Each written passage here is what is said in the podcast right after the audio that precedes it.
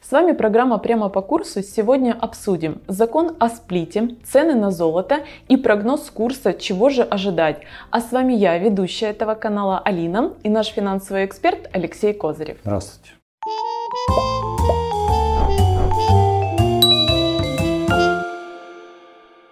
Алексей, 1 июля вступил в силу закон о сплите. Теперь Национальный банк Украины контролирует не только банки, но и кредитные союзы, МФО, ломбарды, страховые компании. Расскажите нам, какие правила игры НБУ установил для компаний?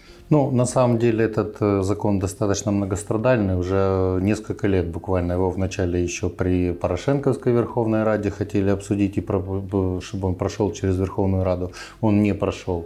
Вот, поменялся уже у нас э, президент, и народные депутаты его поддержали. Тоже со скрипом, с трудом, но поддержали.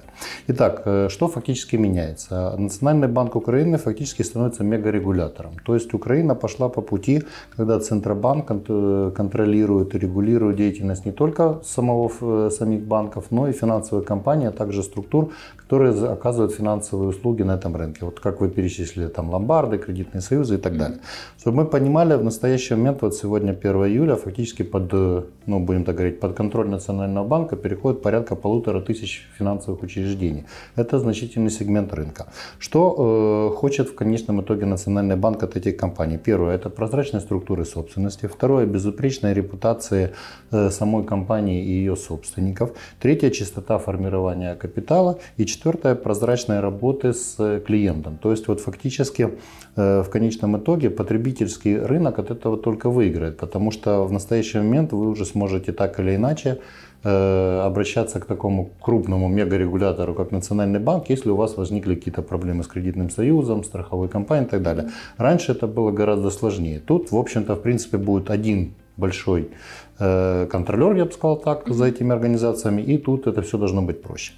Вот. Но что хочу сказать, что методология на самом деле у них достаточно сейчас сложная, и сам Национальный банк говорит, что в ближайшее время, сегодня вот у них даже был брифинг по этому поводу, вот, они сказали, что в ближайшие полгода, пока законодательная база будет меняться, то сами вот эти финкомпании и другие структуры, они будут работать по старым правилам. И когда будет вводиться новые э, правила, угу. то, соответственно, постепенно будет рынок переходить на уже новые условия. А исходя из того, что будут новые правила, можем ли мы ожидать через полгода сокращений компаний? Да, э, на самом деле нужно понимать, что вот как раз то, что я говорил по поводу прозрачности собственников, по поводу капитала, который будет выдвинуты требования к компаниям по поводу капитала. Э, кроме всего, будет четко Национальным банком разграничиваться компании, которые привлекают какие-то ресурсы для своей деятельности, или те, которые будут работать за счет своих финансовых ресурсов. К ним будет абсолютно разный подход. Это вот так называемый рискоориентированный подход. То есть, если ты работаешь своими деньгами на этом рынке, тебе одни требования, и ты просто должен выполнять там уровень капитала, но не нарушать законодательство и так далее. Если ты еще и привлекаешь чьи-то средства, то тебе количество нормативных э, каких-то документов и требований возрастает в разы, и, соответственно, это ты становишься более подконтрольным. Ну и если ты не выполняешь эти требования, тогда, наверное, уходишь с рынка, да? Э, ну, фактически да. То есть я прогнозирую так или иначе какое-то определенное сокращение этих компаний. Это раз. И второе, их слияние и поглощение. Ну, в принципе, рынок к этому уже давно ушел. То есть эта ситуация достаточно такая, ну, полезная для этого рынка. Единственное, главное, чтобы здесь э, регулятор не перестарался, и это не произошло в форме глобальной зачистки рынка, угу. а превратилось все-таки в какую-то, будем говорить так, цивилизованную форму, перехода их в более цивилизованные, опять же, европейские, в соответствии с европейскими требованиями законодательства, форматы. Угу. Вот, поэтому, в принципе, закон достаточно позитивный, нормальный, и я уверен, что он будет работать. И через полгода мы уже увидим результаты этого Ну, закона, я надеюсь, да? что гораздо раньше. Многим вопросам не понадобится даже ждать полгода. Да, и уважаемые зрители, действительно, если на данный момент у вас возникает какая-то конфликтная ситуация со страховой компанией, с кредитным союзом, с МФО, с ломбардами, теперь вы можете писать письма, жалобы на НБУ, они будут рассматривать эти жалобы и будут будут вам помогать. Главное помнить, что НБУ не принимает анонимные письма, анонимные жалобы. И еще хотел бы подчеркнуть последнее, что вы должны еще знать о том, что НБУ будет отдельно требовать так называемую честность рекламы и полноту раскрытия информации об услугах. То есть ситуация, когда мелким шрифтом внизу договора будет написано о том, что в случае чего-то вы будете платить значительные штрафные санкции, этого не будет. И, соответственно, и финкомпании, и кредитные союзы должны будут показать пользователю полную и стоимость тех же услуг, которые они оказывают, и все риски, которые связаны с взятием на себя тех же кредитов. Хорошо. Следующий наш вопрос. Э, инвесторы на данный момент перекладывают свои вложения в более защищенные активы. И на данный момент большинство предпочитают золото.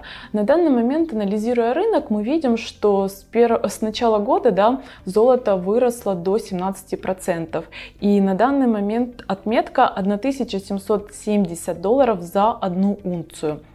Также вот я прочитала информацию, что инвестор Фрэнк Холмс, управляющий компанией USA Global Investor, считает, что в течение следующих трех лет стоимость золота вырастет до 4000 долларов за одну унцию. Как вы считаете, что служит почвой для такого роста стоимости золота? И действительно ли золото будет считаться таким эффективным инструментом инвестирования в будущем? Ну, я хотел бы сказать так, что на момент написания вот записи нашего ролика золото уже 1780 долларов за тройскую унцию, то есть сегодня мы еще чуть-чуть... Рост, да, да определен, определенный рост тоже произошел. Я хотел бы сказать так, ну, первое, мы еще в начале года делали прогноз, что до 1800 долларов э, тройская унция может подрасти, этот прогноз я оставляю в силе, и максимальный уровень, который может быть, это где-то порядка 2000 долларов за унцию. Фактически это реакция рынка на три вещи. Первое, с одной стороны, это действительно вот то, что вы говорили, инвесторы перевкладываются в более защищенный актив в связи с коронавирусом. И спрос и, на золото да, и спрос на золото таким образом в основном безналичное, потому что наличное уже давно достаточно активно скупали mm-hmm. и раньше инвесторы. Вот это первое.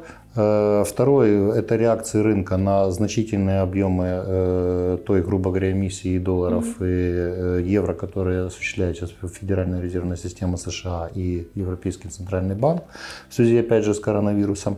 Ну и третья причина, которая есть, это опасения второй волны коронавируса, которые mm-hmm. вот там статистика плохая, соответственно, многие боятся, что рынки опять могут замкнуться, закрыться, и в этом случае они предпочитают не становиться заложником ситуации, а работать так.